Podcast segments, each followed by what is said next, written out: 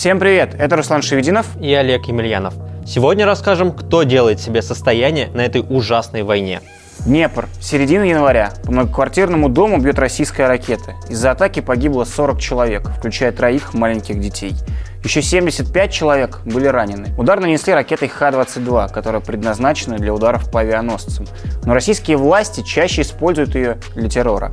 Этой же ракетой летом прошлого года российская армия ударила по торговому центру в Кременчуге. Там погибло не менее 20 человек. Тогда же летом ракетой Х-22 ударили в жилой дом в Одесской области. Там погиб 21 человек. Разработчик ракеты – конструкторское бюро имени Березняка. На ее некоторые детали проектировались другими предприятиями. Например, двигатель для Х-22 – это разработка завода «Союз». Их двигатели могут быть установлены в ракетах Х-59 или в крылатой ракете «Калибр». Их российские войска применяют с первого дня вторжения в Украине. И сейчас про этот «Союз» мы поговорим подробнее. «Союз» — это старый советский завод, созданный еще в 1943 году. Сейчас предприятие описывает себя и свою историю просто.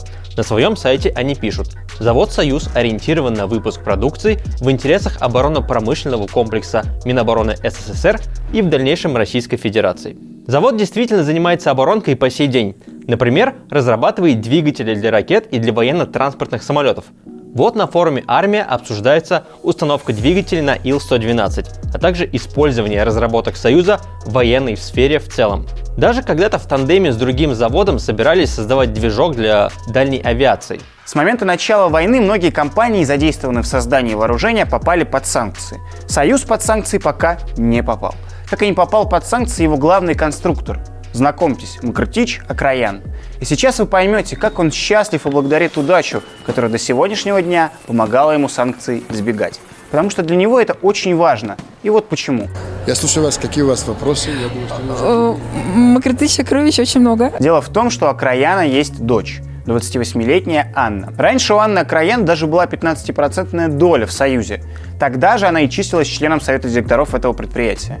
Ей тогда было всего 22 года. На хорошее место ее пристроил ее отец. Но куда важнее другое. Дочь главного конструктора, владелица огромного особняка в графстве Суры Великобритании. Этот особняк был куплен в 2020 году почти за 6 миллионов фунтов. Или в пересчете на рубли это около полумиллиарда рублей. Его единственная владелица – Акраян Анна.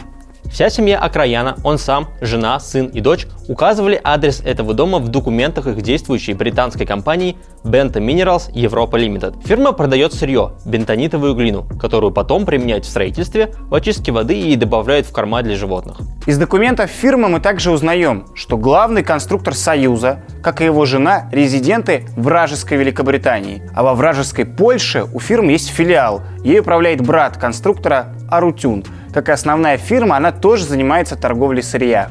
Жена Краяна Алла Бабан и сын Андроник еще и акционеры литейно-механического завода в Балашихе, а сам Макартич входит в совет директоров завода. Этот завод уже попал под санкции за то, что производит материалы и детали, которые используются путинской армией на войне.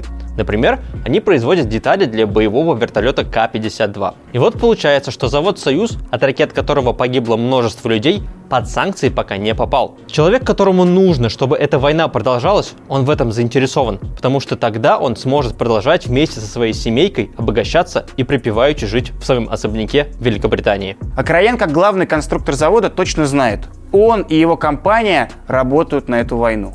Более того, сам Акраен активно посещает форумы «Армия», где говорит о сотрудничестве с другими военными корпорациями и заводами. А также он принимает награды из рук Сергея Шойгу. Акраян – один из разжигателей этой войны. Завод «Союз», зарубежные фирмы Акраяна и все его семейки должны быть под санкциями, а их английская недвижимость должна быть арестована. Она заработана на крови. Нет войне. Свободу Алексею Навальному.